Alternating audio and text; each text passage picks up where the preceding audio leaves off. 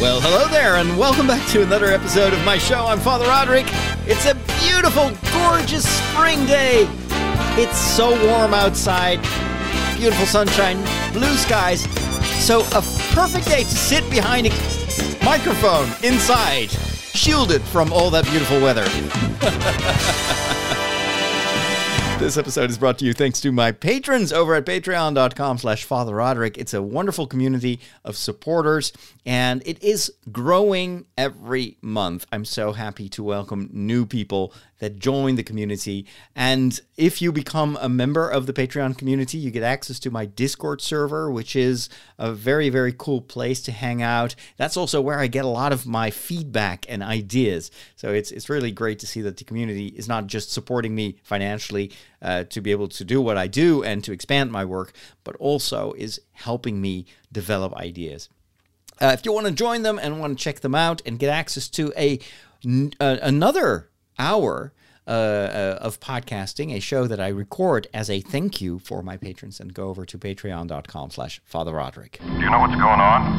This is what's happening in your world.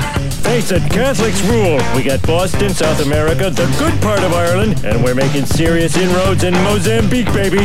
You've taken your first step into a larger world. So summer is almost there. Weather-wise, we're finally getting there, but also work-wise. I'm currently wrapping up my my spring TV season, so I've just got one more episode to go, and I go into more detail on how I work in my show, The Walk. So if you go over to fatherroderick.com and search for the podcast The Walk, or just type in The Walk Father Roderick in your podcatcher, I often give you some behind-the-scenes information on how I work. Sometimes it's technical, sometimes it's just organizational, or how I kind of try to balance my life, work and prayer and leisure, etc. So I go into more detail there, but suffice it to say that I'm almost done with this season, and my TV show has just been renewed for the next 6 months. So that is great news. It also means that I have to go out and film another 15 episodes or produce them. I'm not going to do that all by myself. I've enlisted some help. So in order to free up some more space to work on, let's say, my next big project, which is to try to raise the level of quality of what I do to something that would be acceptable for a party like Amazon Prime, Prime Video, or Netflix, or Disney Plus. No, not really. But what I would love to do is to create a number. So I've already created a number of documentaries that I filmed in dual languages. So we like all the presentation, all the on-camera text is recorded in Dutch for the TV show. So we make a special cut for the Dutch audience. But then we re-recorded everything also in English on location. So that is going to be for the international version. Once I'm done with this first season, I can start compiling these English versions, and sometimes I have to re-edit them as well. So there is a documentary about China. That's about an hour and a half long. I've got a documentary about Scotland. I've got a documentary slightly shorter, about an hour, about Ireland, my trip to Ireland.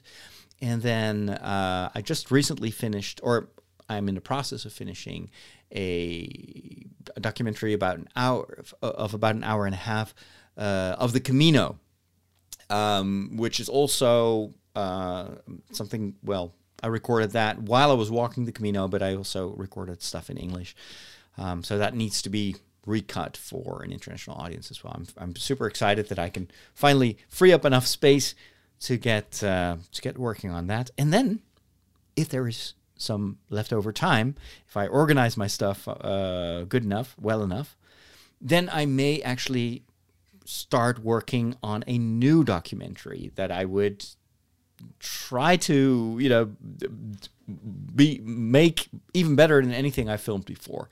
But that's still kind of in the works. I first need to organize all the other stuff so I can free up the time for that production. But maybe at the end of this show, when we talk about technology, I'll talk a little bit more about filming equipment, what I work with right now. Some people ask from time to time, ask me, what camera should I buy? Do you have any advice? What do you work with? So I'll talk a little bit about that equipment and about what's on my wish list, what I think I'm going to purchase for the next step if I want to get to the next level. But anyway, that's all for later on. Another thing that I'm super excited about is that finally we're getting some relief from this ongoing COVID pandemic, or at least the effects of it on our daily lives. As in many other countries, we also are making good progress on vaccination. I'll be getting my own vaccination on the 5th of June. So that's next Saturday in the evening. Hopefully, I won't have too many side effects. Sometimes people that actually have had COVID, like me, may react stronger to the vaccine, which is a little bit contradictory. But a colleague of mine, Inge, our community manager, has already received her first inoculation or vaccination. And she had some pretty severe side effects for about two days, similar to COVID, you know, fever and fatigue and that sort of stuff. But of course, it's not serious. It's just a sign that the vaccination actually works. And she will have to get another, like part two of the vaccination, whereas I will get the Johnson & Johnson vaccine, which is slightly less effective from what I've read. But the big advantage is you only need to get vaccinated once. And since I probably already have plenty of antibodies because I've had COVID and I had it pretty badly, I'm pretty sure that I'll be good. And so slight bit by bit, we're opening up the country, and hopefully during summertime, I'll be able to travel again. I can't wait to go revisit my wonderful city of Rome that I've missed so much for more than a year now. And I'm planning on making a documentary there for the Dutch TV company. So hopefully I'll soon be able to fly over and visit my friends in Rome. I hope that all is well where you live, that you're safe, that your friends and family and yourself are healthy. And as usual, we're always praying for you and thinking of you. Every week I stream Mass on Sunday morning, and then we always pray specifically for the community of all the people that are somehow connected to the programs that I make. And, well, I think that we will continue to pray for quite a while, because we're not there yet. It's getting better, thankfully. How do you not like movies? They're predictable. Like, the guy gets the girl, and that kid sees dead people, and Darth Vader is Luke's father. Not liking movies is like not liking puppies. They're fine. I just get bored and never make it to the end. You know, you need a movie education. You need a movication. I'm going to give it to you. So, TV, watching, movies. It's all, of course, affected by the fact that I am working really hard right now, and I'm still, like, trying to divide my time over all the other stuff that I need to take care of. The renovation work, I'm not renovating the new home myself, but I still have to coordinate it together with Henk, our acolyte, that you may know from the International Masses. But it is just a ton of stuff that needs to be done. So I don't have that much time to watch movies. The movie theaters will reopen next week, which is super exciting, because where I'm going to live is actually just a 5-minute drive from a huge movie theater. And I couldn't be more excited. So one of those Pathé theaters. When I was still living in Amersfoort, I used to have a subscription. So I would just pay a monthly fixed fee, and I could watch any movie as many times as I wanted. And, oh, those were the days. I think I watched some of the Star Wars movies like 6 or 7 times. I mean, it didn't the monthly price that I was paying anyway. But after a while, especially when I moved to a smaller village in the same parish boundaries, within the same boundaries, it would be like a 20-minute to a 30-minute bike ride to the movie theaters. That's when I stopped my subscription, because I just It was too far away. But now I'm almost living next door to, you know, at least it was in the Netherlands, it's one of the biggest brands of movie theaters out there. And I think they have like six theaters in total, or how you call them, these six screens probably. Yeah, so I'm considering, once we're more or less back to normal, to resubscribe to the movie theater. Also because I think that movies ultimately deserve to be seen on the big screen. We've all been kind of stuck at home, and we're watching movies on Netflix and Disney Plus and Prime Video, etc. And that's all well, but it's not the same experience. And it's also because it's not just about the size of the screen or the quality of the sound. It's also the social aspect of watching a movie together with other people, especially when you're at a premiere or something like that. I remember watching some of those Marvel movies or Star Wars premieres. Everybody was excited, and it's this whole, I don't know, just this frizzle, this electricity in the air that I miss so much when I'm watching movies by myself. But since we have no choice, I'm still watching from time to time some stuff on my big TV, my big computer monitor. That's the only screen that I have access to. Father Henry has a television, and that is, I think he just told me that it was 25 years old. I think he got it for his ordination, when he was ordained a deacon. That's when they gifted him a television. And at the time, that was considered to be a small television. It's a 4x3 TV, like an old-fashioned TV. It's not even a flat screen. It barely works. There is no Netflix. There's nothing. I think he has got an old DVD player hooked up to it, but even that one may be broken. So anyway, there is just nobody watches TV here. I think twice now since I moved in here, we mounted a projector. Former parish projector that was kind of discarded, didn't function that well. We took a painting off the wall, and we were watching a movie projected on the wall in Father Henry's living room. But of course, the sound came from a laptop, so it's like this very thin computery sound. It wasn't a very good experience. However, we did watch Star Wars, and it was the first time that Star Wars 4 A New Hope was shown in this house. It was a day long remembered by me, not by Father Henry. He's like still confused between, let's say, Star Wars, Star Trek, anything with, you know, magical fantasy stuff, like he calls it. It's just not his thing. But anyway, so I've watched, I'm watching it on my computer monitor. I'm super happy that I have actually a super widescreen monitor. I've got an LG monitor that I bought a few years ago when it was on sale, and I love this thing. It's like high resolution. I think it's like 3,100 pixels wide, and then, I don't know, 1,400 tall, but I'm sitting right in front of it, so it still gives you this immersive view of whatever you're watching. And then I had an extension for my Chrome browser that allows you to watch Disney content, Disney Plus content, and it's using the entire monitor. Normally if you don't use that plug-in and you're watching it in your browser, it will still give you black bars on all the sides. So there are black bars on the, because this is a 21:9 aspect ratio, which is actually the ratio that you often watch Star Wars in. Star Wars, in a lot of these classic movies, they use that ultra wide screen. It's not 16:9 like your regular television, but it's much wider than that. And normally Disney Plus doesn't allow you to watch it full screen.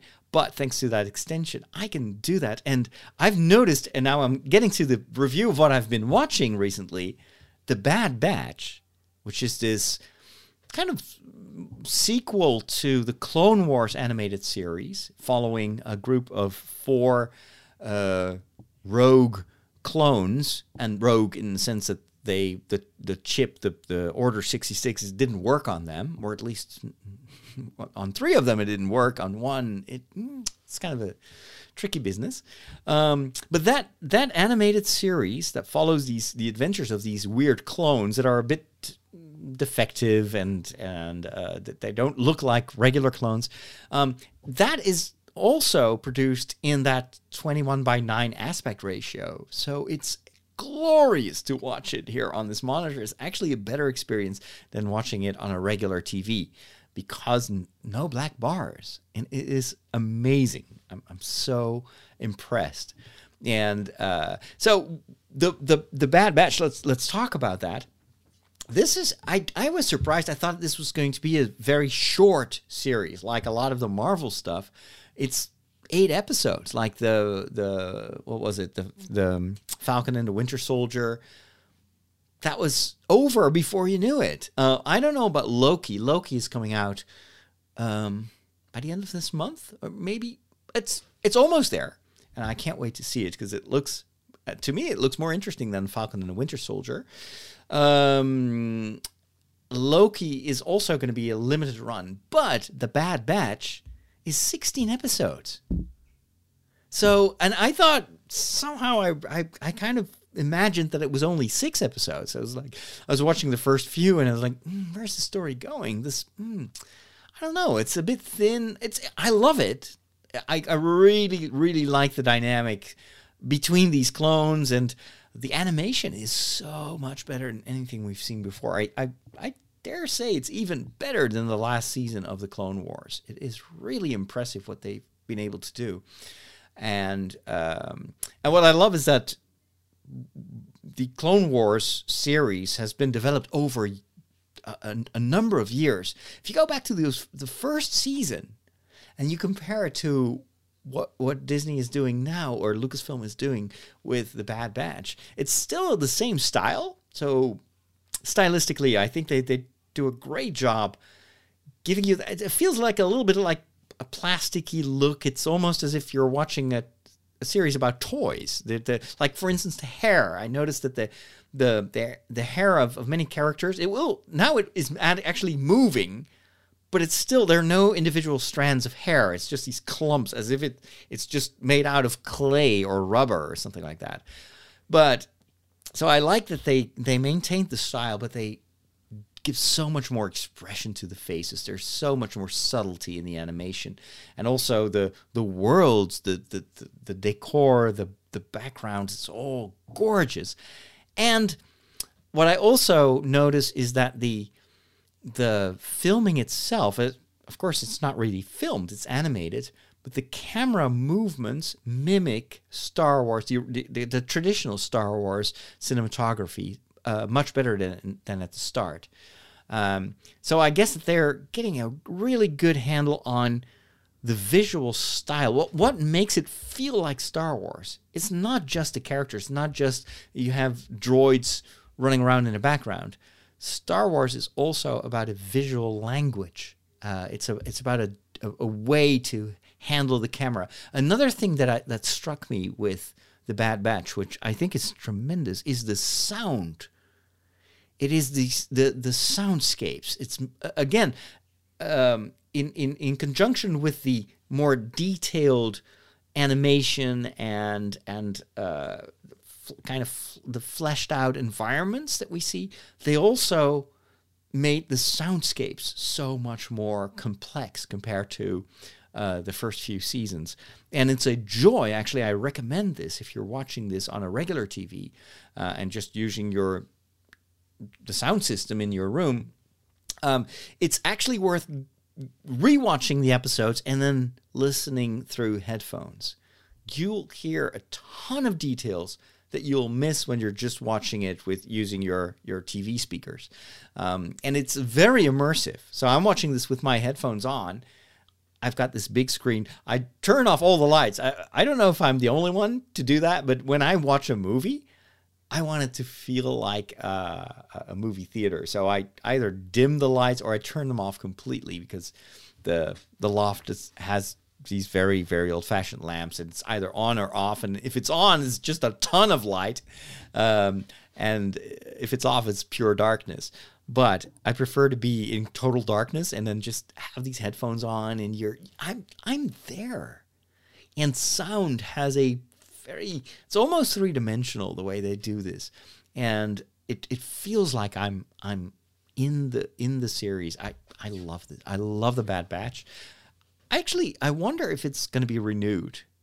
I'm not up to date. I don't follow all the news out of fear of spoilers because I'm still a little bit behind on The Bad Batch. But something tells me there is potential for a second season. This is such a cool group, and I think they really... Filoni, who actually now is... He's been promoted to... What is it? Executive producer? Or maybe he already was that. So this is definitely Filoni's work.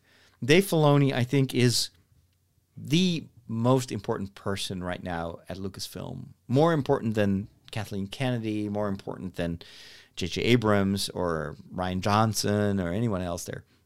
Because I think that Dave Filoni understands the heart of Star Wars. He's been personally picked and trained by George Lucas. If there ever was a Star Wars Padawan who is now turning into a new Jedi Master when it comes to Star Wars, it is Dave Filoni. And this is his hallmark series. And I wouldn't be surprised if this gets a sequel, and this will become maybe just as popular as the Clone Wars. It's just that time-wise, they're catching up on other series that have been produced, of course, the Rebels, for instance. So I don't know how much further they can go, but I think it definitely merits, it warrants another season, especially since the other series that have been announced, there's a ton of Star Wars stuff in development. We haven't seen any of that. I mean, it's going to be a Lando series. It's going to be the series based on the Rogue One. It's kind of a Rogue One prequel series. But none of that has materialized. So, and I'm not even talking about theatrical releases. I really hope that we're going to see a Star Wars movie next year.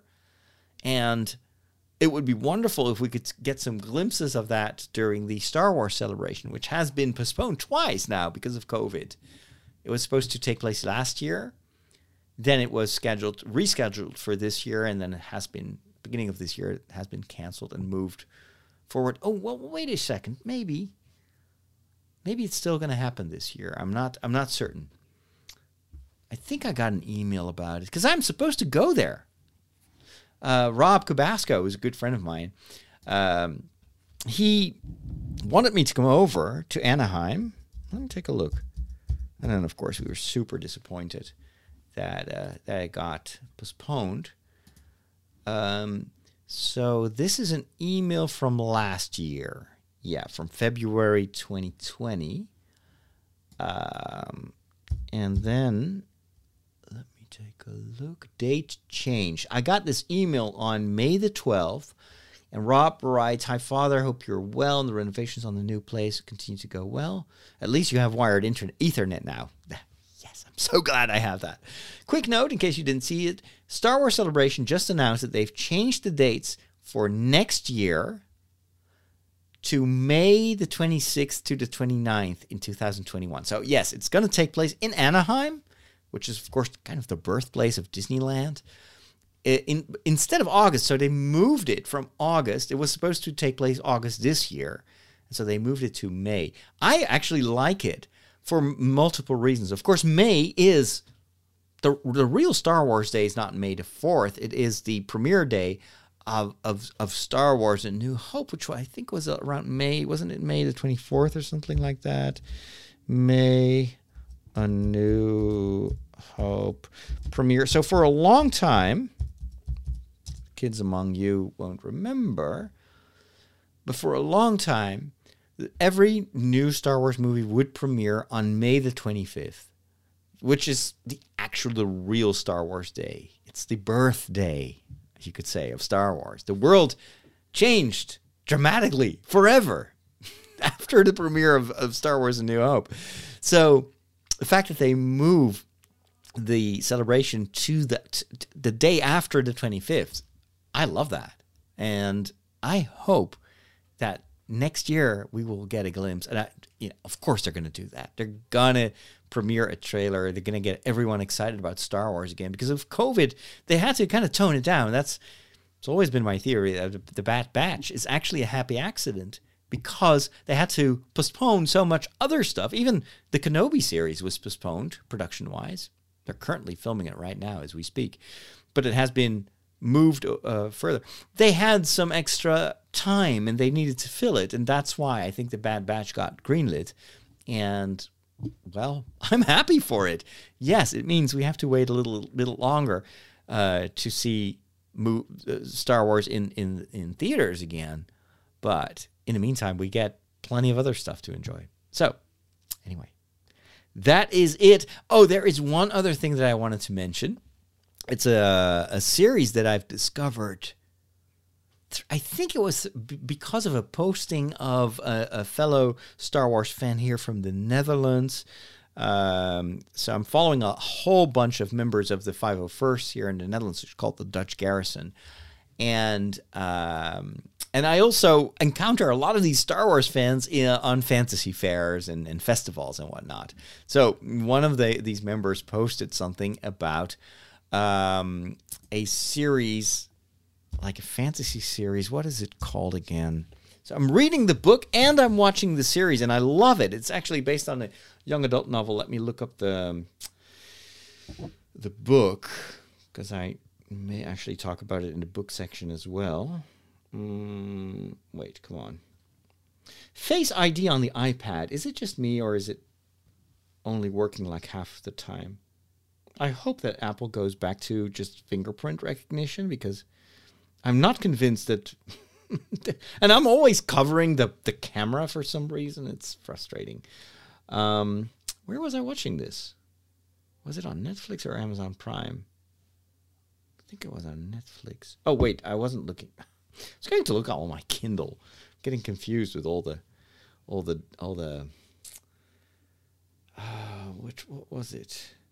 No, I'm confused again. I'm not reading the book. I'm listening to the audiobook. So instead of going to Netflix, I got to go to Storytel, which is my subscription. It's called, what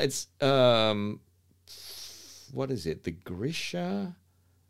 This is the Dutch book that I'm reading. Bardugo.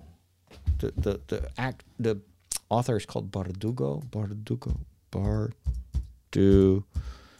I can't really type because I've got the microphone in front of me and standing on a little plastic case. So I always have to kind of move over the microphone to be able to type. So the author, Leigh Bardugo, is an Israeli-American young adult and fantasy author, best known for her Grisha-verse novels. Excuse me. And Shadow and Bone. It's called Shadow and Bone, the series. That's what I'm currently watching and reading. And it's great. I love, love, love that story. I mean, it's young adult in the sense that it's a pretty simple story. But I actually like that. It's not too complicated, at first at least. It's easy to follow. It's definitely not the same as Wheel of Time, where, you know, after a couple of chapters, you're like, oh my, what is going on? This world is so big and so complicated. This is a pretty straightforward story about a fictional world where there is this dark region that is covered literally in darkness and dark clouds, and there are monsters living there. And then you have... and this is very much like Avatar, the animated series, not the Blue Alien franchise. So Avatar, where you have people that are able to control the elements. You've got water benders and fire benders and whatnot. They took that same, or Leigh Bardugo took that same idea and integrated here in a more fantasy type of setting, which is more magical than Avatar. And you have this one main character that discovers that she is actually a very rare, I think, sun. She can do stuff with light and sunlight, whatever. And that's very rare. And of course, it's the classic story of someone who discovers that she's actually much more powerful than anyone had thought, and that it's the whole archetype of the Messiah. She has to save the world, but at first she doesn't think she's up for it. And, well, it's very classic stuff.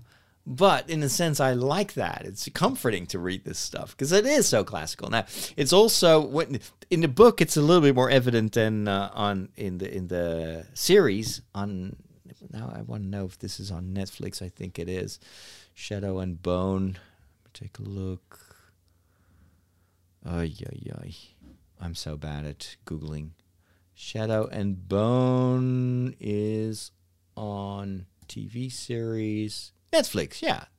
It premiered very recently, April the 23rd of this year. So in the series, it's very entertaining. It's very well produced. I love how it looks as well. Good acting. It's yeah, definitely take a look at it. But in the book, there is a bit more. You know, the main character is female, and then there are lots of like good-looking men. Everybody is good-looking. A lot. Everyone has great hair and everything. It's, in the book, I was like, okay, yeah, I can see that the target audience is slightly younger than I am, but it's not such a big problem because the story itself is really good. And there is a sequel to the TV series based on the first two books. It is a trilogy, if I'm not mistaken. And then there is another series of books which continues the story called Six of Crows. From what I've read, it's even better than the Shadow and Bone books. So, yeah, it's looking really, really good. Another series that I'm, of course, anticipating like anyone else is the Wheel of Time series that has just been greenlit for another second season. I'm not surprised. And also, of course, the biggest one of all is the Lord of the Rings TV series, the most expensive television series ever produced. It's been renewed for a second season, but they're still in production right now for the first season. We haven't seen anything. Nobody knows anything about that series. And it's got the biggest budget ever. I'm so curious what they're going to do. I can't wait to see it, and I hope it won't disappoint.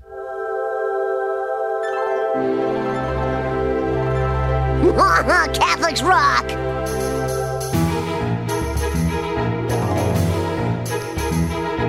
It is time for a quick visit to the Peculiar Bunch. This is where you can ask anything you always wanted to know about Catholics and their weird traditions, but you're afraid to ask. Catholics can be a peculiar bunch. No meat on Friday. No meat? What do they eat? Light bulbs? So, a while ago I was posting some stuff on Instagram, and I got a reaction that I get a lot from time to time. I said, well, aren't you supposed to be poor? Man, you guys got more crazy rules than Blockbuster Video.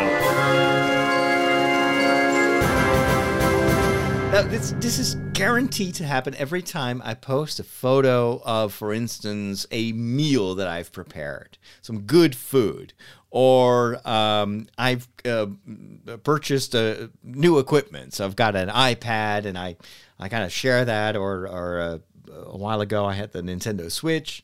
And I post that, I'm super excited about it. And then there's always someone who asks, but aren't you supposed to live in poverty? What about your vow of poverty? They never ask about the other vows, by the way, of chastity and obedience. It's always about the poverty. And it's always when I post something that for some people is, you know, considered to be a luxury. Well, I thought, well, maybe this is a good topic to talk about.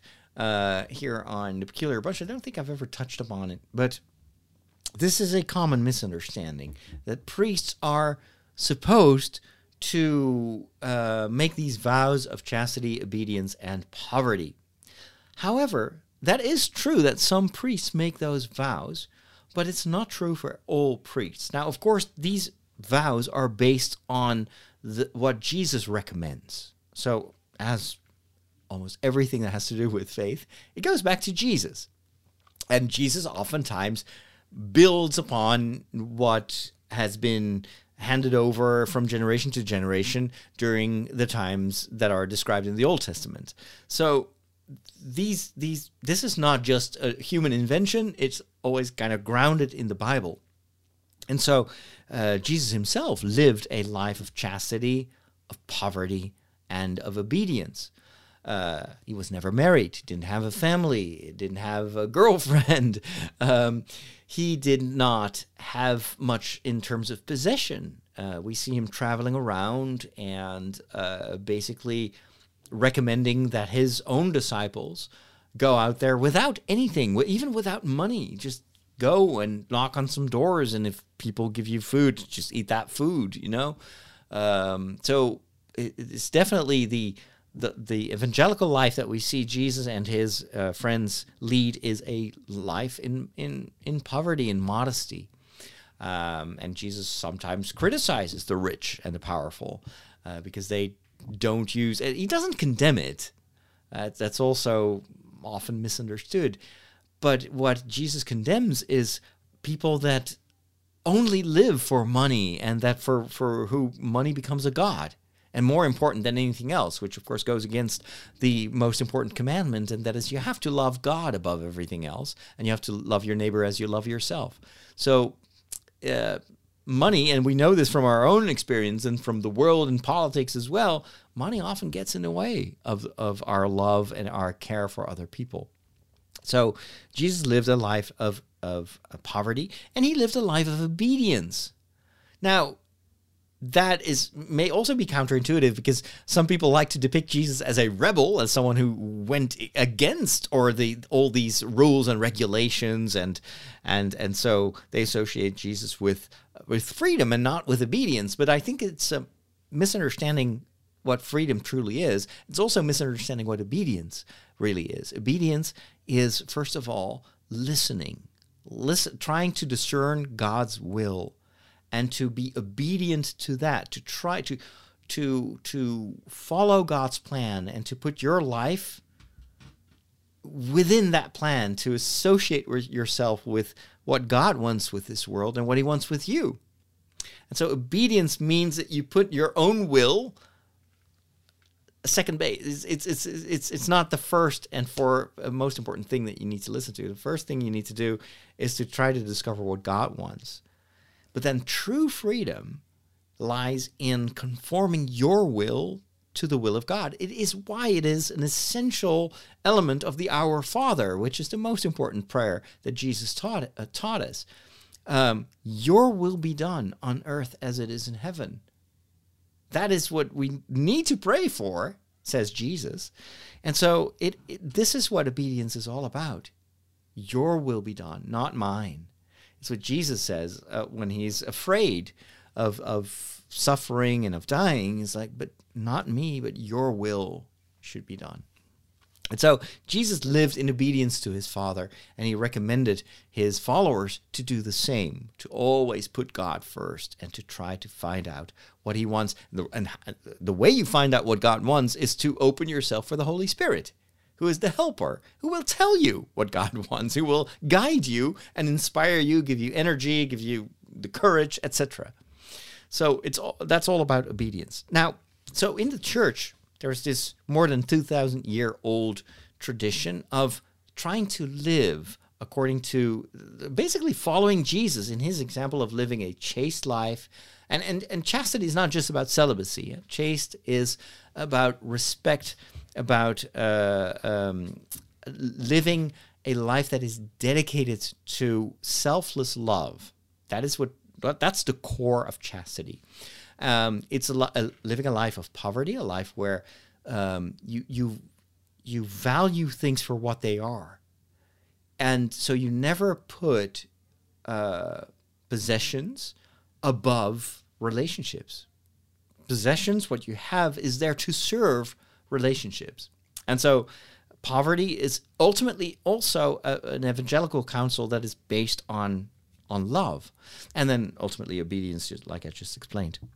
So especially people that dedicated their life to following Jesus, priests, bishops, religious people, they would try to live according to these three pillars. And so it's ultimately living like Jesus lived. That is their ideal.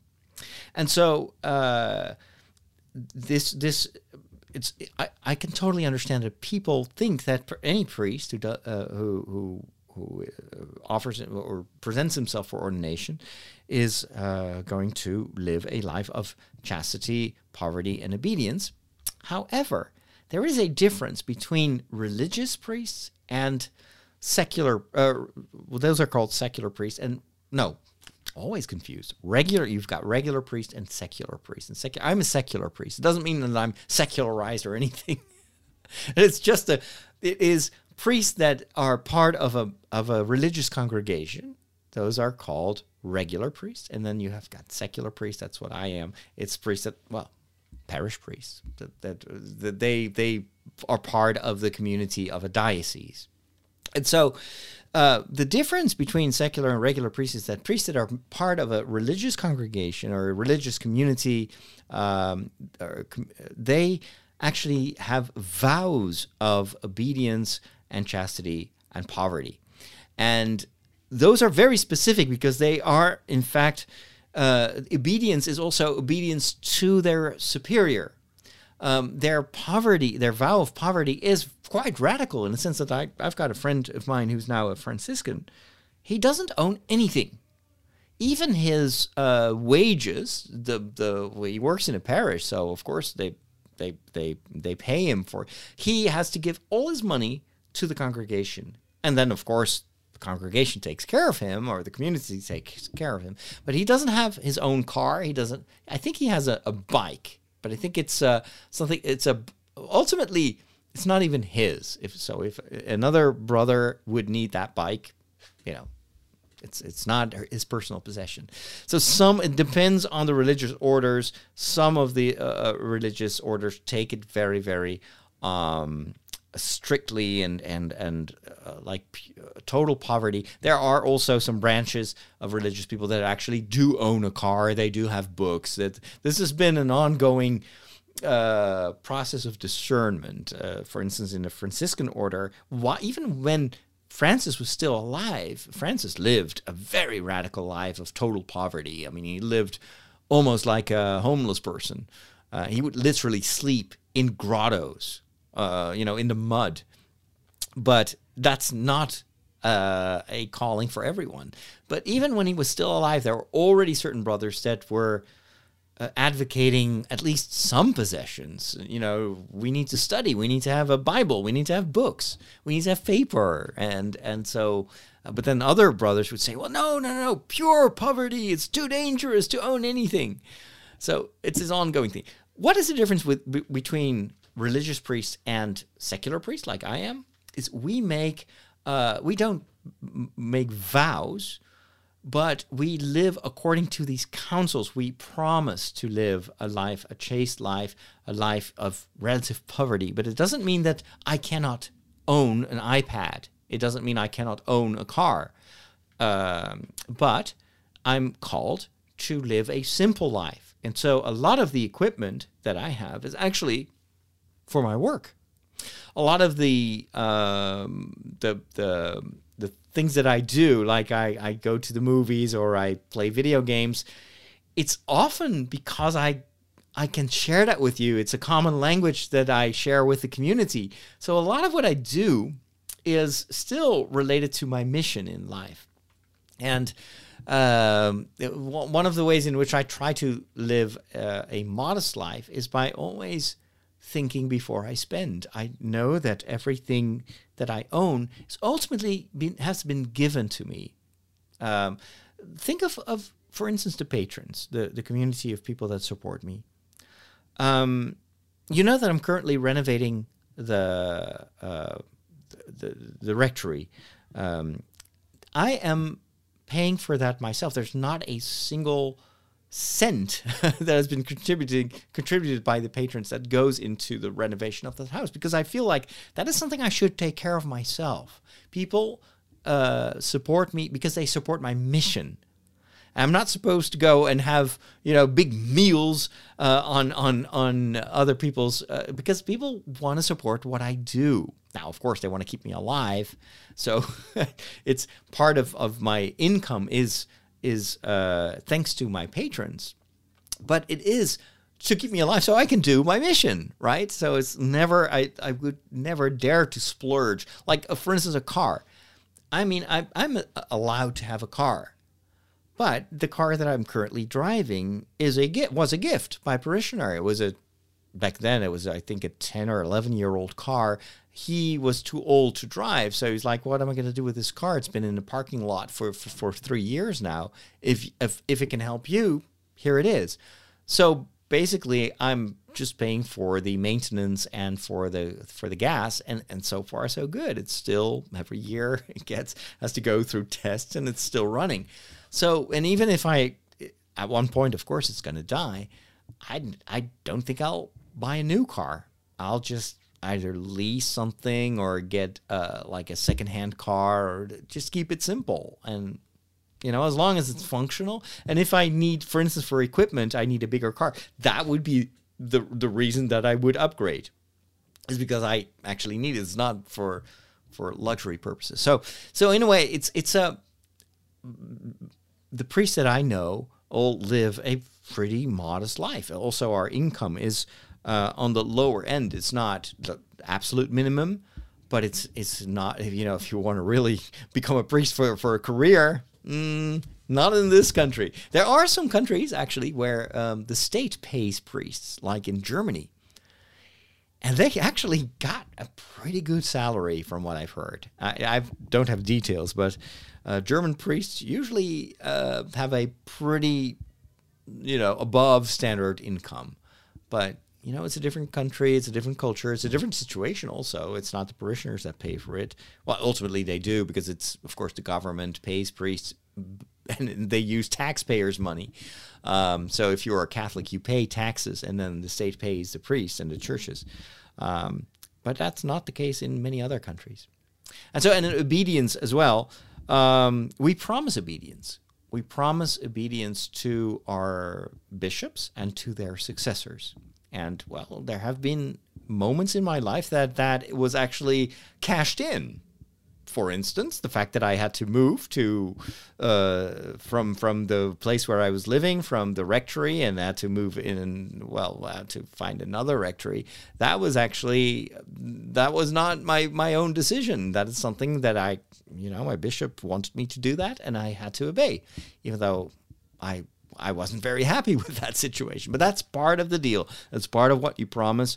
And, of course, as in any situation of dependence, well, you can ask yourself, is this a reasonable request or not? But, in, you know, I like to give you another example. I saw a tweet from a priest who was was very active on Twitter. I think he was a Franciscan, in fact. It was part of a Franciscan group of people that actually, in their mission statement, was to be active on social media and to evangelize through social media. So I was following this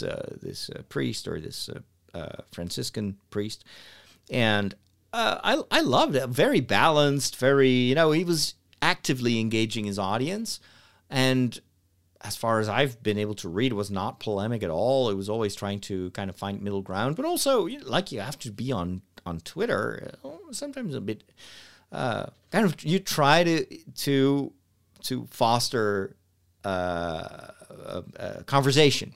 So he would, you know, be funny sometimes, or a little bit, you know, make statements that made people talk. Well, just the other day I read that his Father Superior had ordered him to close down his Twitter account. And if people wanted to follow his work, then they should go to the official Twitter account of that particular Franciscan group. Now, I was reading that. I was like, what? And then he also apologized for all the controversy that his tweets had caused. And I'm reading that, and I was like, what controversy? I mean, this was a great example of the voice of reason. What is controversial about it? Well, it turns out, of course, I've been thinking about that. What is going on there? I'm thinking this is probably because of the climate in the United States, where a lot is politicized, even when it comes to, in my European eyes, very non-controversial topics. Apparently, it did stir some emotions, and so the superior concluded that maybe it's better that we just keep it safe. Because if you follow the official Twitter account of that Franciscan group, let's say it's not really... it's just not very interesting. It's you know, it's safe, it's pious, but it's bland. It's just bland. Let's be honest. It's bland. And so my first reaction was like, oh man, what? Why would he force that priest to stop tweeting? That is so the wrong way to go. We need these personal voices. If faith is not personal, if it's just a bunch of inspirational quotes, then it's not Catholic faith anymore. It's irrelevant. There are inspirational quotes everywhere. What we need is personal translations of that faith, examples, people that help you think, help you... I mean, what if I couldn't podcast anymore? And my bishop would tell me, well, you know, you just refer people to the diocesan podcast. There is no diocesan podcast. There is no diocesan Facebook account, nor is my diocese on Twitter. Like, I'm actually thinking, well, you know, what I'm doing is helping the church. It's helping the mission of the church, and I'm trying to contribute to this new way of communicating and trying to transmit the faith by giving it my personal voice. It's a strength, not a weakness. So I'm reading that, and then I'm thinking, well, that is the difference actually between someone who has vowed obedience and someone who has promised obedience. I think that for this Franciscan friar, there was no question about it. He was asked to do this, so he did it.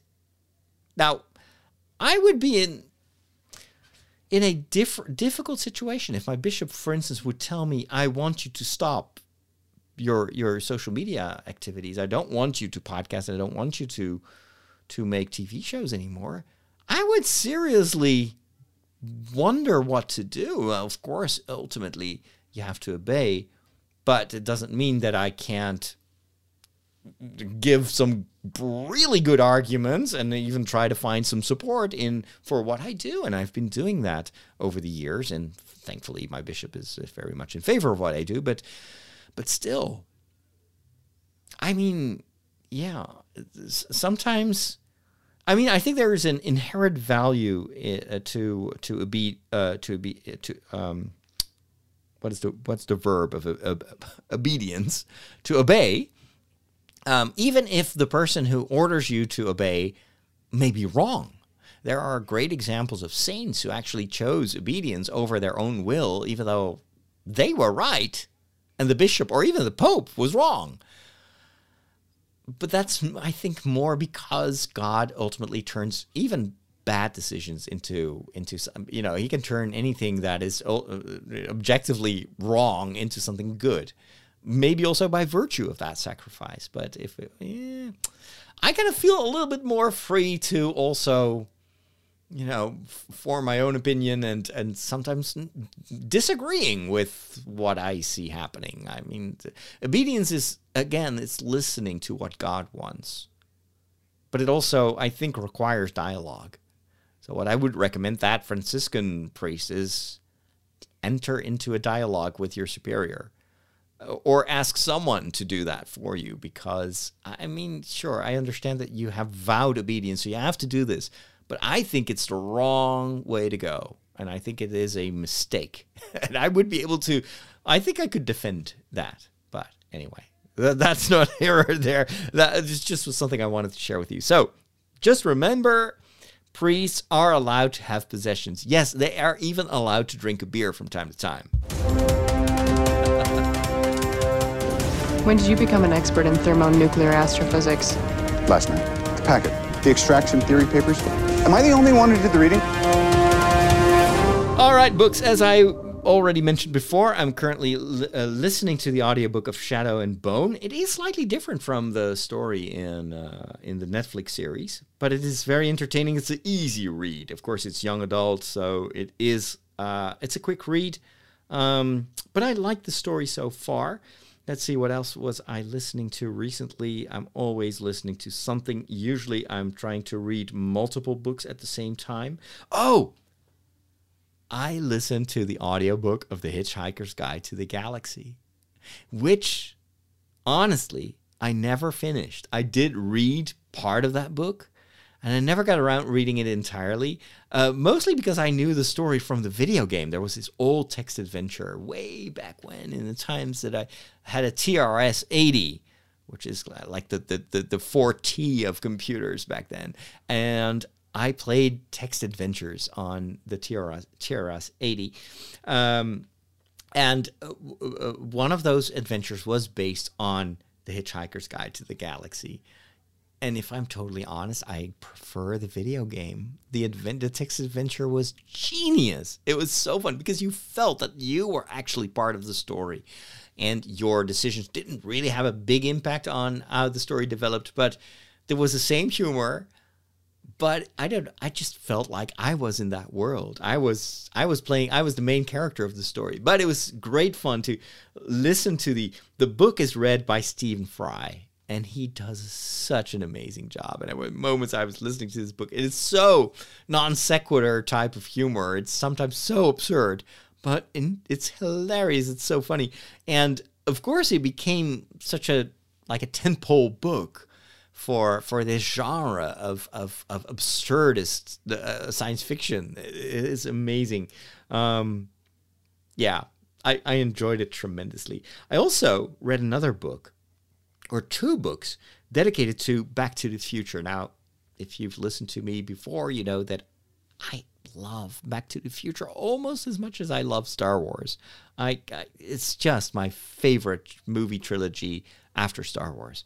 And so I read this book called Back to the Future, A Celebration of the Greatest Time Travel Story Ever Told. This is an unofficial book written by Brad Gilmore, but it's fun because it just goes over the stories. It's a bit of a rehash. It's not adding much to it. It does have a little bit of production information, but most of it I already knew because of the audio commentaries and all the other stuff that I read about how the trilogy came about.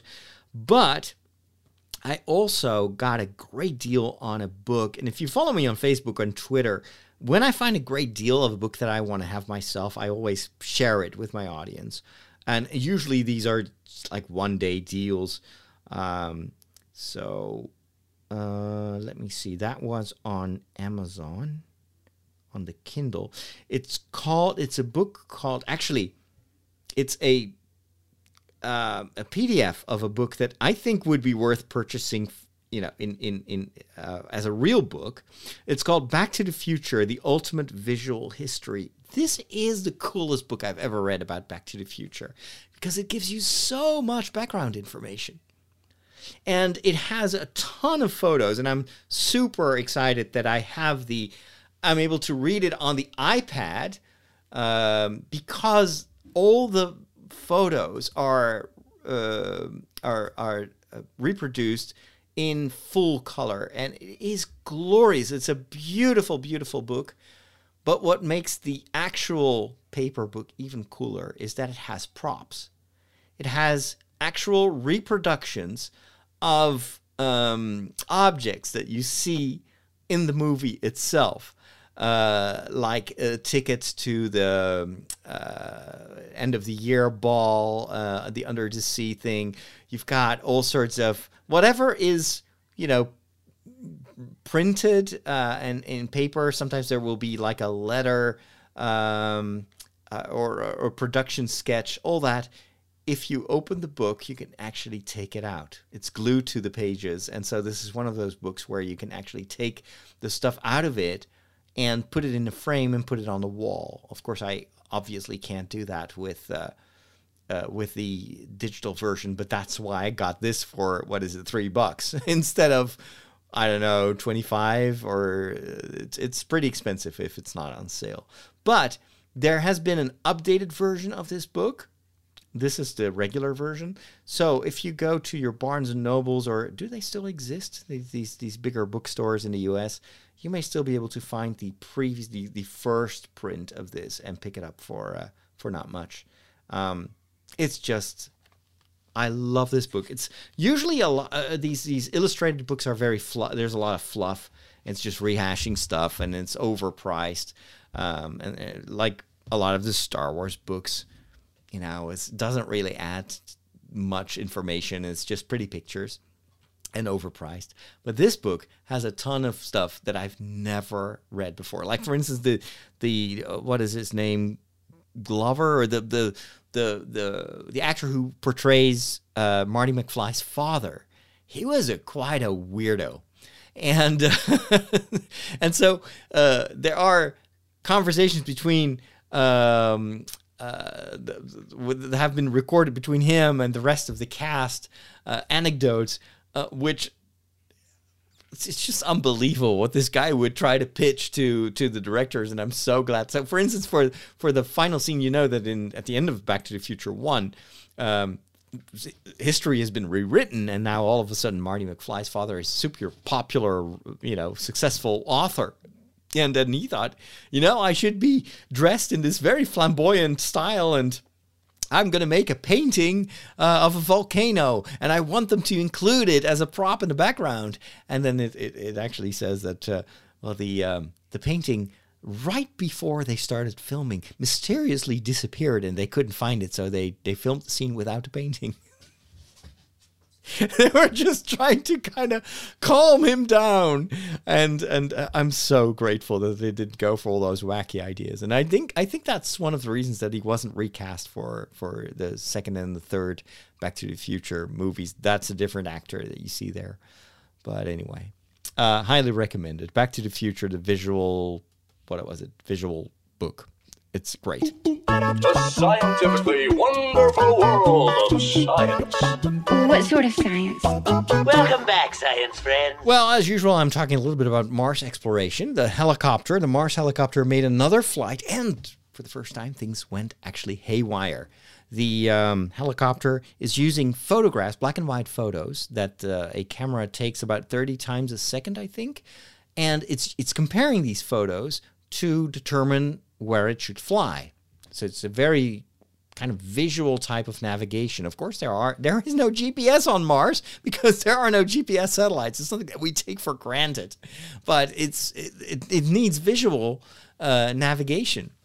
And then something went wrong in the pipeline. It skipped a photo, and then all the other photos were kind of like mislabeled, and the little onboard computer of the Mars helicopter got so confused that it started to try to recalibrate and adjust to, but it was faulty. The information was faulty.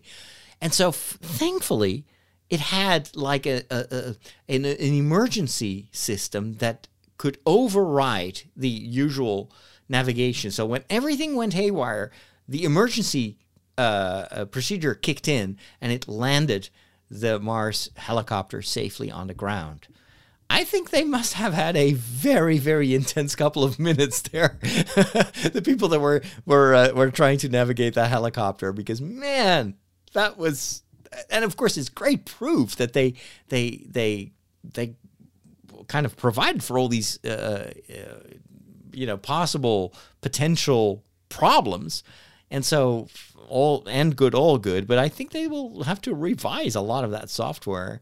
And of course, the helicopter is supposed to do another flight, but that is currently, it's not yet scheduled. I think they may want to reprogram some of that software, but it's just another cool, very cool little, you know, news fact about what's happening on that other planet. Now, there were also some reports of mushrooms growing on Mars. I don't know if you've seen that.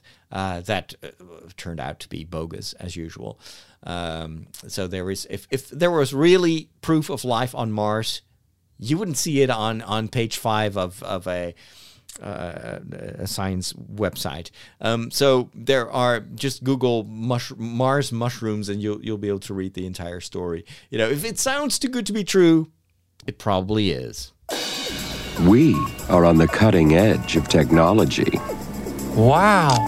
Well, what does that mean? Let's plug it in. It's going to say, hey, I see you plugged in a new device, and it's going to load in the appropriate drivers. You'll notice that this scanner built, well, all your technology stuff, it just ends in disaster. But there is one more thing. There is one more thing I need to talk about, but I need to wrap up things because I think dinner is ready and waiting for me downstairs, so I don't want to make them wait too long. I wanted to briefly talk about what's next on my list of stuff that I want to buy, because I don't have a vow of poverty, so I can actually buy a new camera and own it myself. No, just kidding. So I'm going to film a new bunch of TV episodes, and I've so far been using the Canon M50. I bought the first camera, I think, over 2 years ago. I love that little tiny camera. It's really powerful, and it doesn't cost much. But now that I want to kind of level up to Netflix quality, I need to start filming in 4K. I need to have a much better quality, image quality, and much more importantly than the quality itself or the sharpness, I need a much higher bit rate. So afterwards, I noticed this a lot while editing the Camino footage. That was all shot on an iPhone 6, and it looks amazing. I'm pretty sure you'll be blown away. I'm not overselling this. I am blown away by the image quality of what I was able to record with just an iPhone 6. But sometimes it's out of whack because I'm filming against the sun, and I can tell that if I start to do color correction or color grading, it's very difficult to do something with that image. It looks wonderful the way it is. As soon as you try to modify it, the highlights will get overblown, or the shadows will get extremely blurry and grainy.